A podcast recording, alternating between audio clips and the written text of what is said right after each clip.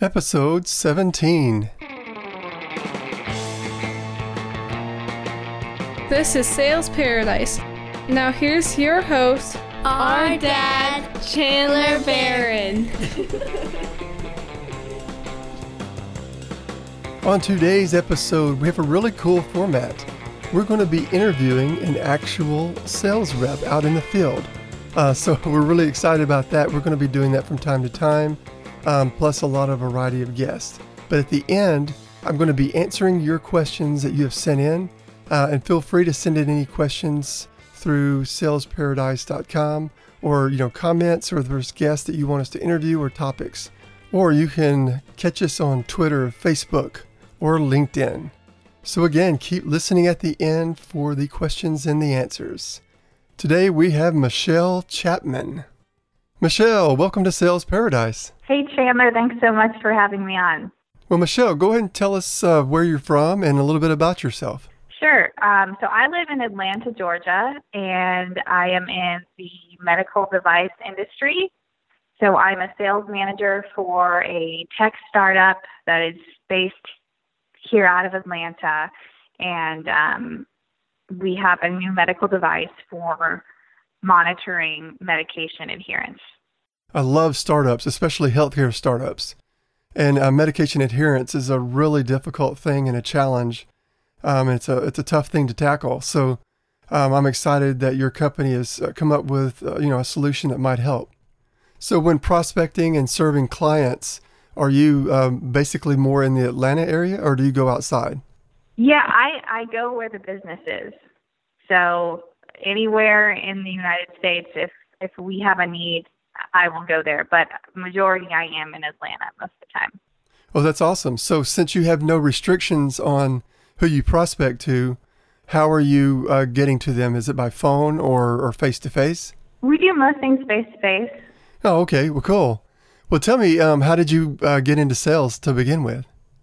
So I got into sales um, a few years ago. I actually started volunteering in the hospital with my grandmother as a candy striper, and um, most of my family is in the medical field. So I come from a family of I've got an orthopedic surgeon, um, an internist, PAs, NPs, and I was a little more social than the rest of my family. So I sort of got into medical sales um, that way through volunteering, and it it transpired um, after that to where I am today, where I'm the sales manager for a, a startup med device organization.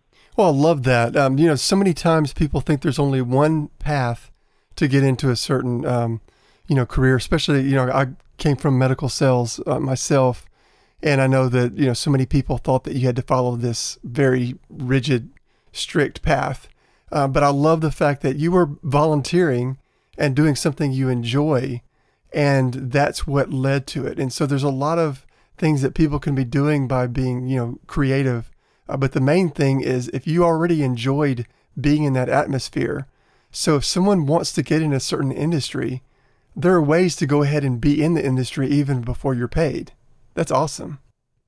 So was there something in particular that you leveraged to make that move?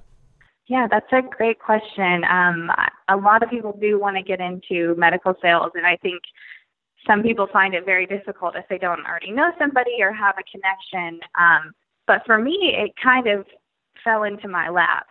I didn't outwardly seek to get into medical sales, but because I had the medical background in the family, um, I actually had a physician reach out to me who saw me volunteering, and he was like, "You have a great personality, and you're really good with people. Have you ever thought about getting into medical sales?" Um, and at the time, I was attending University of Tennessee at Chattanooga, and I was a little hesitant. I'm like, well, I'm still in school, you know, trying to get my education. Um, but I thought I'd try it out. And when I started working in medical sales, I just absolutely fell in love with the industry and honestly being in sales. And um, I haven't really looked back ever since then. And that was about five years ago now. You know, that reminds me so much about um, different people that I've known or heard of in the music industry. You know, me being from Nashville, uh, so many times people they didn't know exactly what they wanted to do in the music industry, but they kind of found their way in, whether it was through either volunteering or just doing some things for free or just kind of being around in that scene just because they loved that atmosphere. And then they would end up getting a lot of connections, and then um, a, a career would even come out of it. And so they weren't sure exactly what activity they wanted to do in it, other than they just loved being in the music industry. And so with you, I mean, there you were still in college, you were a student, um, but you were there in the hospital volunteering, and um, you know someone approached you because they saw something in you. Yeah, that's Yeah. great.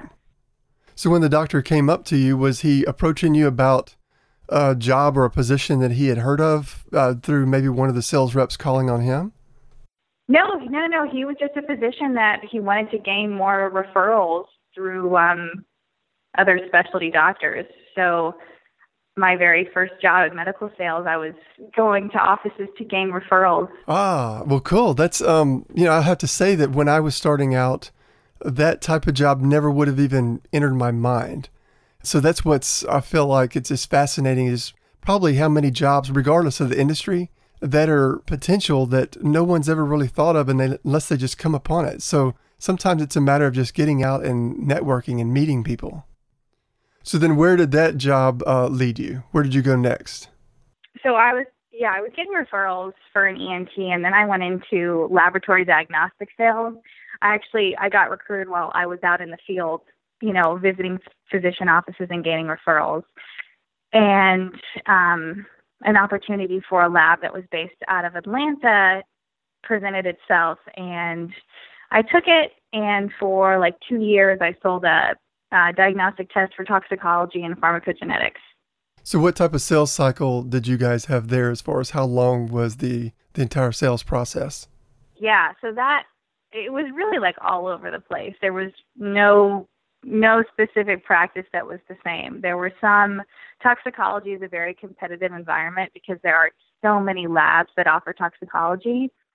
So you really had to work extremely hard to get those accounts and and then maintain them because a lot of practices that are doing toxicology toxicology, which is urine drug screens, they will see like 30 plus reps a day that are all selling toxicology. Um, so it was a Oh, wow. yeah, it was very very competitive, um, and I was able to be very successful because I was just relentless with follow up and you know going in day after day in person and not letting those people forget that I was around the corner and going to provide better customer service than the next rep.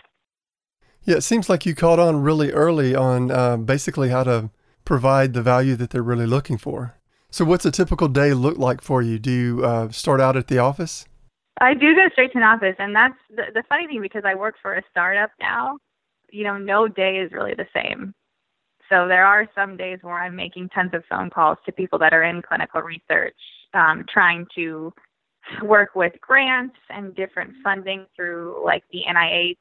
Um, and then there are days where I'm attending like medical conferences that are in different regions to just network and meet thought leaders, whether they're physicians or, um, you know, practice managers to gain more of a name for us as a company because we are still new and our, our device is also brand new. All right. Well, it seems like your days can vary quite a bit. But now we're at the point where I'm going to ask some really, really difficult questions. well, let's get into um, your morning routine. Do you have a morning routine? I definitely do. Yeah, I love my morning routine. I'm definitely a morning person. Um, when I wake up, this is kind of funny, but I take a, a shot of apple cider vinegar with some water in it. Take that down. It kind of wakes me up, and then I I I kind of chant to myself the attitude of gratitude because I like to start the day with a positive mindset and a positive attitude. Um, and I think that just sets the tone for you know how the day is going to go. Um, I like to work out before I get to work as well and have like a clear mind um, before I go into the office and engage with people. And I just I know for me personally, having a morning routine makes such a big difference in how the rest of the day goes and my attitude around other people and just my overall like demeanor. um, so I think it's super important. Yeah, you mentioned one of the first things you do is uh, have a shot of apple cider vinegar. And for everyone listening, if you've never tried apple cider vinegar, that will wake you up. So uh, it was awesome when you said you have a shot of it. Um, I w- was thinking of something else when you started off. Well, is there any type of charity you'd like to highlight? Yeah, I'm passionate about the Atlanta Mission. Um, that's a a homeless charity here in Atlanta. Um, Jeff Foxworthy actually started it like many years ago, um, but they have homeless shelters all over Atlanta, and they have different opportunities for you to volunteer. Um, you can go to the food clinics and you can dole out food in the morning at like five in the morning, um, and they have other great things going on around the holidays. Um, there is also a refugee camp for the Burma people in Clarkston, Georgia, um, and I like to go volunteer there because they actually have a unique environment where um, the refugees from Burma have their own garden plots and they actually trade food and act like a community. And it's really like beautiful to see that a lot of people don't know that we have that in our backyard here in Atlanta. Um, so being able to provide like a safe place for refugees where their homes were in threat or destroyed, and then to see that they're able to act as community and act as one. Um, yeah, that's great. Yeah, it's a cool cause. Well, that sounds like it would be really rewarding to be involved in. Well, sadly, we are at the end of this particular interview. And such a special thanks to Michelle Chapman for joining us here in Paradise. Thanks so much, Chandler. I appreciate it. And good luck with the podcast and everything that you have to come. To all my cellmates out there, don't leave yet because we have the answers to the questions that you have sent in. Question number one What is the real difference between a startup and a small business? Okay, this is actually a really important question and relevant to today's um, topic. Depending on who you ask, you might hear some minor differences, but let's go over what a small business is first. The Small Business Administration, uh, SBA, describes a small business as an independently owned and operated that's organized for profit, but is not dominant in its field. Now let's contrast that with a startup. Now, a startup is actually out to prove a business model. They want to scale fast. Many times their goal is to be very disruptive. So if you're applying to a job at a startup, expect it to be crazy fast. Um, it's one of those things to where um, it, you know it can be extremely exciting, but it also it's not as stable as you, you know many small businesses. Okay, question number two. It says, I want to get into surgical sales. Um, is it best to start off with a small pharmaceutical company? If your goal is to get into surgical device sales, uh, the answer is no. Very few people can make the move, or percentage wise, can make the move from pharmaceutical sales into device sales. Now, I was able to do it back years ago, but it was more of a transition, and um, that still would not have been the way I would recommend anyone uh, to do it. It uh, took a long road for it. Um, I had to go from pharmaceuticals to then uh, a biological product that then was in surgery implantable, and then it just one thing led to another both pharmaceutical sales and device sales and other type of healthcare are all great jobs, great niches, but especially pharmaceutical and device, surgical device, are completely different types of sales. It takes a completely different skill set. I would recommend if you already know you want to get in one niche of medical sales or healthcare sales, I would get any job I could at any small company distributor in that particular niche if you're wanting to get into surgical, there are a lot of very tiny surgical companies, um, distributors that are just very regional that you can try to get your foot in the door there. That's much easier. Matter of fact, even a lot of orthopedic surgical sales, they'll recruit um, uh, Xerox or copier reps or athletes, but way before they would a pharmaceutical rep, just because it's such a different type of sale. And um, and so it's one of those things to where if you're wanting to get into pharmaceuticals, amazing career, but I would get into just a small pharmaceutical company or something that's related to it. In the upcoming weeks, I'll have uh, more some articles that will go into a lot more detail on this type of thing. All right, well, question number three Is it possible to get one on one coaching or group coaching through Sales Paradise?